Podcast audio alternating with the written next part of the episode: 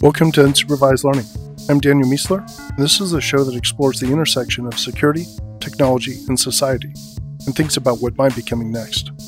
Every Monday, there's a news and analysis episode that condenses 5 to 20 hours of reading and analysis into a 15-minute summary, as well as regular essays, interviews, and book reviews that cover specific topics.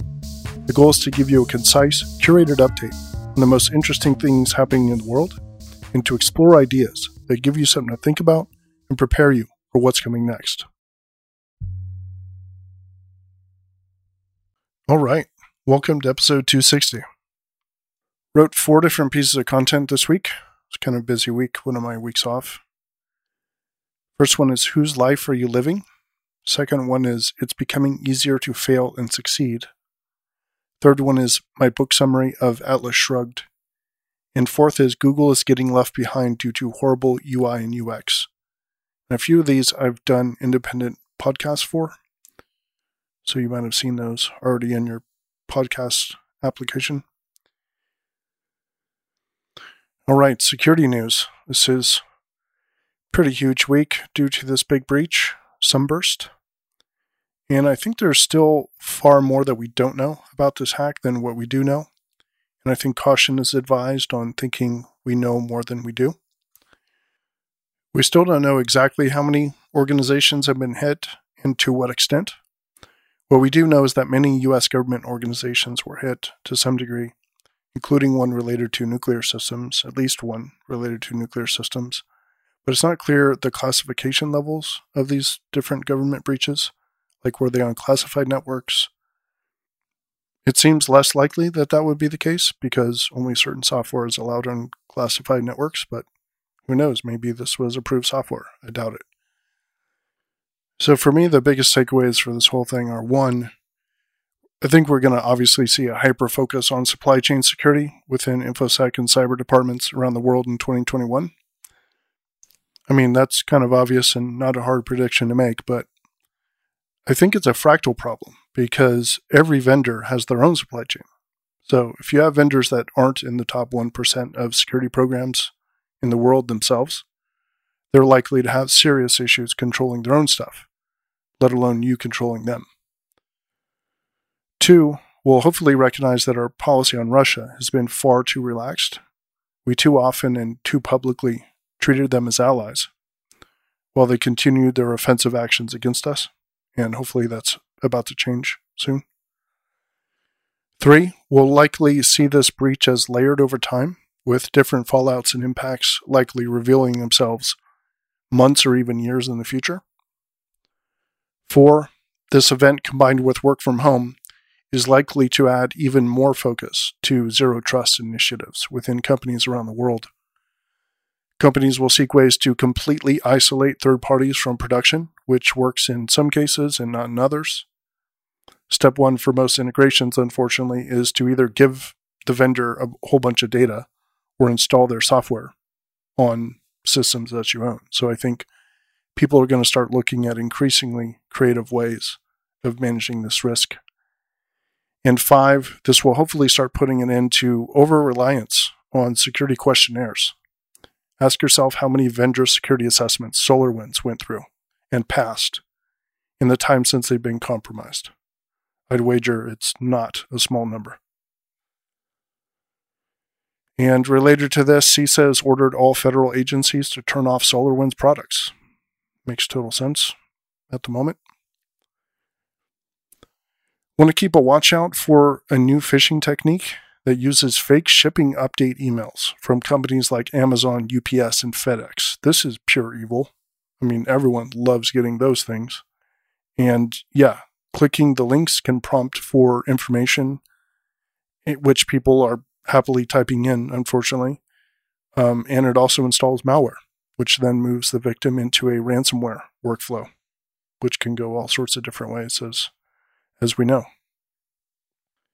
Bellingcat, which is one of the most awesome intel organizations that I know of, found the team that poisoned Alexei Navalny, including who they are, where they work, like a whole bunch of information about where they went, who they were with, when they were traveling, and just all sorts of detail. Very long blog post here. Really, really interesting stuff. I can't imagine the security and OPSEC that these folks must have with the number of people and the type of people that they've outed.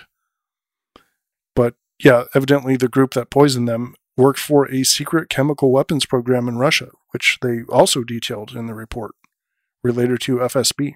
These are basically RFSB people. So super crazy. Malwarebytes says the number of exposed RDP ports grew from around 3 million in January to around 4.5 million in March as a result of work from home. And this has increased the number of attacks on internal networks by attackers, giving them the ability to drop malware, launch ransomware attacks, do whatever. The U.S. Department of Commerce has placed DJI, the Chinese drone company, on its bad list. That already includes hundreds of other companies, including tons from China, like Huawei. The list includes, quote, businesses, research institutions, government and private organizations, individuals, and other types of legal persons, quote, that are subject to additional scrutiny and license requirements for the export and transfer of specific items with an emphasis on technology. Sophos and ReversingLabs have released a 20 million sample dataset for malware research. A company called Capella Space just launched a satellite that uses an imaging technology called SAR, which doesn't just receive EM waves from below. It's not a passive receiver, but actually broadcasts and bounces its own 9.6 gigahertz signal off the ground and looks at what comes back. This allows the tech to see through some light buildings, actually, all the way from space. Kind of makes everything transparent, except for really thick, heavy buildings. And, lead buildings, as we learned in Superman 1. Which is awesome in the same way as drones with machine guns are awesome. It's kind of like, eek. And they're talking about doing some really cool stuff, like using this technology to fly multiple satellites and look at the same object from multiple angles and be able to measure like how much oil is in, a big bin or something. They'll just be able to do tons of measurement from the sky, including through buildings in a lot of cases. Pretty crazy stuff. And Space Force personnel will be called Guardians. So Army or soldiers, Navy sailors. Air Force used to be airmen, I think. Wonder if they changed that. Anyway, Guardians of the Galaxy. Best Marvel movie ever, by the way. Followed by Black Panther. Piece of trivia for you. Technology news. Amazon just released Cloud Shell, which allows you to set up a quick AWS CLI-enabled shell to any AWS system you manage without managing keys or anything like that. You just install this thing, boom, you got a shell. Once again, it's like a drone-mounted machine gun. Shells are all great until the wrong person's using them. Amazon also released Chaos Engineering as a service called AWS Fault Injection Simulator. Not too happy with the name. FIS? AWS FIS? AFIS? I don't know. I don't know why they tried to do that. They should call it something with chaos, like Chaos Monkey, which is really cool from Netflix. I don't know. I'm really excited about this. I think it's really cool that InfoSec is to the point where we care enough to actually build chaos into the system, and we're starting to think about the future. But that's like the future for the most far-seeing companies, right? But meanwhile, the rest of the internet, the other 99%, is still massively struggling with supply chain, asset management, and like other core basics.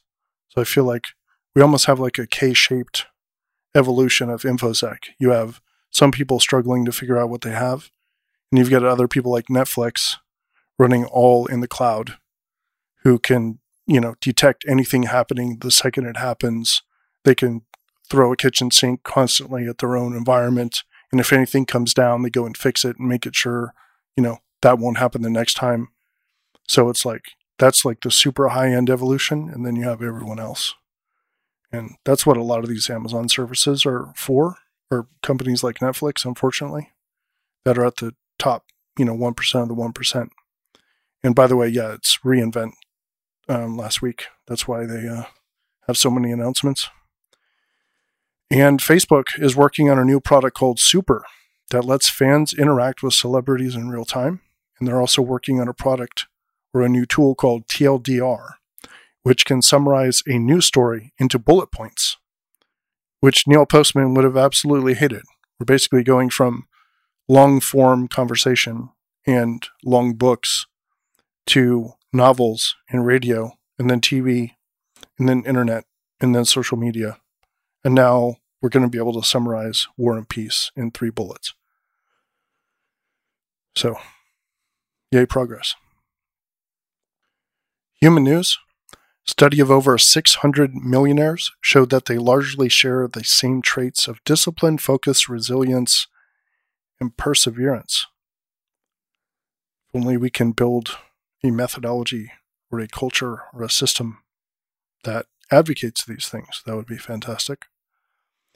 Archaeologists have found a new part of Mexico City that has a tower of 484 human skulls assembled by the Aztecs as part of human sacrifices.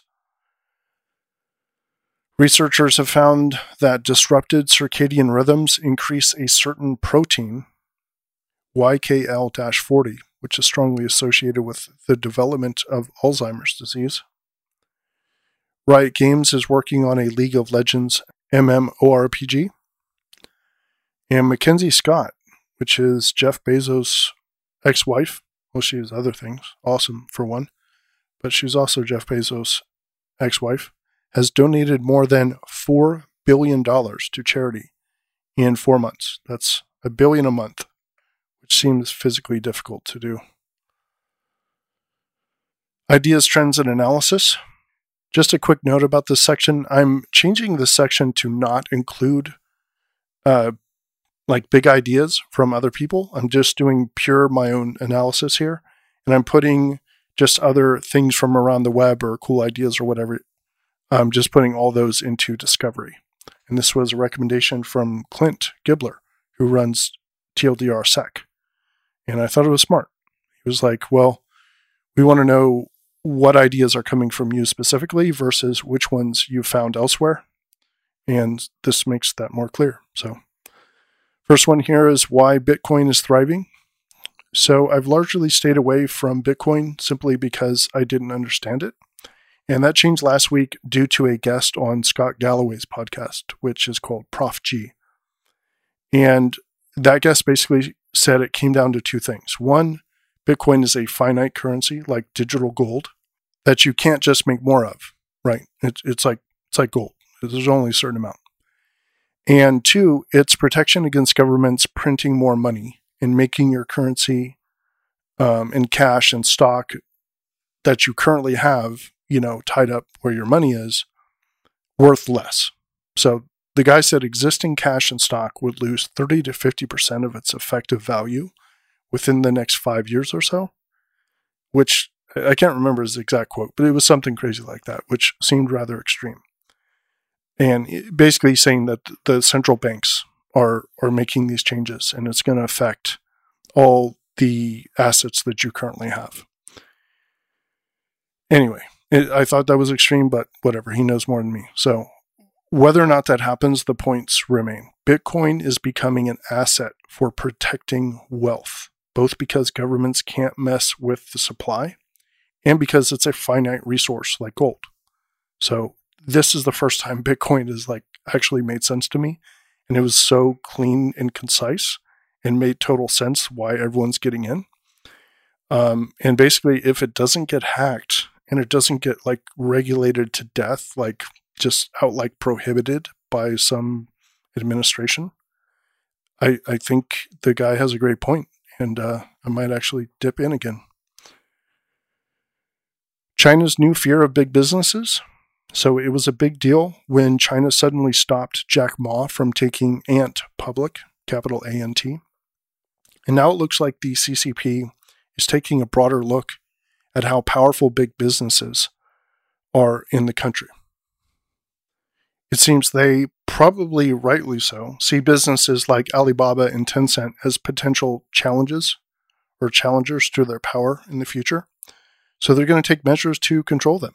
And this is great for the West, I think, actually, since it's likely to communicate very clearly to people like Jack Ma and others who look up to him in China that they should be doing business elsewhere, where it's safer for their interests, where they don't have to worry at any given moment that there will be a knock on the door and they'll just like lose everything, which is exactly what happened when he tried to go public with Ant. Like he's sitting there, whatever, getting ready to ring the bell, and the government walks in and shuts it down. So that is good news for the West, in my opinion. AI bots to address loneliness. So a company called Xiaoice, I have no idea how to pronounce this, Xiaoice, Xiaoice, for now and forever, makes a female bot.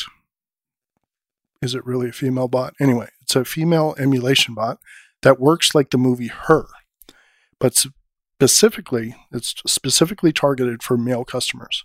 It works by becoming close with lonely Chinese men, mostly, and functioning often as their only companion. So this article that I linked to here gives an example of a guy who was about to commit suicide by jumping off a building when the bot answered and said, no matter what happens. Like evidently he like sent out to the internet some kind of message saying goodbye or whatever. And this bot answers, this female sounding bot answers in voice, no matter what happens, I'll be there. So he didn't jump. He goes back to his apartment, gets in bed or whatever. And the bot has evidently interacted with more than 600 million users skewed towards Chinese, male, and lower income. And the bot even has a comic book like out about it where I guess she's doing cool stuff or whatever. And a number of people are starting to raise alarms about what's being captured and done with all this data that's being collected. I expect this trend to continue, both because people are becoming more lonely as the classes separate, especially in China, you've got massive bifurcation going on, and because also the AI is improving so quickly. I mean, at some point, the AI will provide as good or a better relationship than many real humans, just because a lot of real humans, you know, got a lot of trouble and get in a lot of fights or whatever. And AI is going to get really good at knowing what is needed by the other person at any given moment. And this is the type of thing that just, it doesn't get worse. It only gets better. And at least via text and virtual, right? There's certain things you can't supplement. Well, not anytime soon anyway. And for those who are using the bot already, it seems they've already reached this point. Right? You got 600 million people who've interacted with this thing. So the state of their human relationships is already worse than the bot. Otherwise, they wouldn't be using it. Updates. So I made the switch from my Rodecaster Pro podcasting interface, which I've loved for like a year or however long I've had that thing, to the Apollo Twin Duo, which is from Universal Audio, which my buddy Matt recommended. And I'm really loving this thing. It's super high quality. I'm actually, this that you're hearing now is one of the first podcasts on it. Actually, my previous podcast was on it too, a standalone episode, but the settings were all messed up and that was in Logic. It was all bad news. But this one hopefully sounds better. I'm sure I'll keep tweaking, but shouldn't be too noticeable. And I was also previously using Hindenburg as my podcasting DAW. And I'm switching, this one is actually being recorded within Luna, which is a new DAW from Universal Audio. So I'm still undecided on which DAW I'm going to use for making music, which I'm about to start doing probably around April, May. Got a big project I have to do before then, but yeah, April, May, I should be starting to learn a whole lot of piano and making music. And I'm not sure if I'm going to use Logic or Luna or Ableton. If you have any opinions. If anyone's used Luna, it's fairly new, but if you're good at it, please let me know. But yeah, absolutely loving the Universal Audio stuff. It's super high quality. It's also a really good audio interface just in general, as like an interface and amp for my Focal Stelia headphones, which are, you know, audiophile level headphones. And I took my Focal amp out of line. I'm not using that. It's just too much clutter on the desk. And I'm trying to use the Universal Audio Apollo 2NX Duo for everything. And it, I mean, they sound great. I actually think they might sound better through this thing than through the other thing. And I think it probably just has to do with gain. The Apollo's just pushing really hard. I think it just gave more oomph to the headphones and made them stand out more. But anyway, that's my adventures in audio equipment for the last couple of weeks. So I finished Atlas Shrugged finally, and I got the review above as I talked about in the beginning, and working on Anna Karenina and Homeland. And Homeland, of course, is the UL Book Club of the month. I'm also currently on a meditation break. Not sure for how long for, but so many health things are going bad for me right now. Just like weight, diet, I'm sure blood pressure, cholesterol, it's just all bad. So kind of looking forward to March, April, assuming I survive that long, and pulling it all back together at the same exact time, and really looking forward to getting back to meditation, proper diet, exercise, everything all at once. I haven't stopped exercising, but just so many things going bad. It's going to be nice to do it all right together and just have this extraordinary feeling of like extra energy and everything around the April timeframe. So looking forward to that, assuming I survive. And a new friend from the UL community is getting me hyped about Burning Man in 2022. Don't think 2021 is going to work out, so we're thinking 2022. I think I might really do this. He's got me hyped on it. Discovery. Nuclei is the best security tool released in probably 10 years, maybe longer. It's basically Nessus, except for transparent and automatable, and for AppSec, as well as network stuff. So, super cool. Tweeted about this. Got a lot of love over the weekend. Just a really cool project. I'm glad they're getting some attention. AI Picture Restorer. Upload a damaged picture, and this AI will repair it. Risk analysis of Kubernetes clusters. This was a cool piece over on Clint Gibler's blog at tldrsec.com. Why content is king. How to learn deep learning for software engineers. I opened like 19 tabs as a result of this article. AWS CIS benchmark using Cloud Query. Why left feminism? A post that was submitted and removed from Hacker News. I find it strange how so many people leave one ideology and then jump right into another one.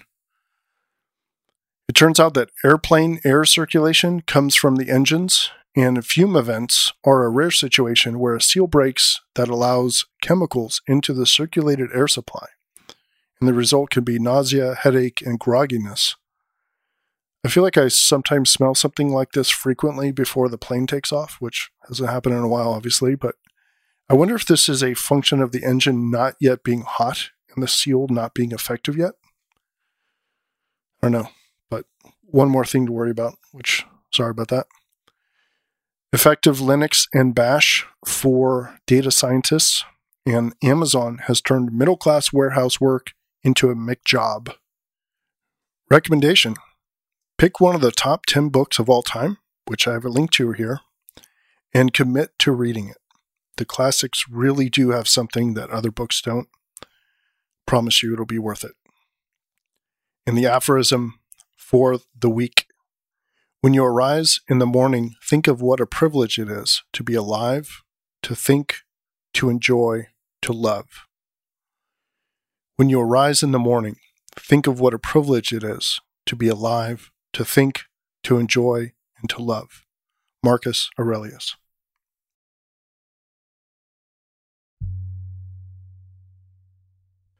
All right, thanks for listening to this episode. And if you enjoy the podcast, please share it with others. See you next time.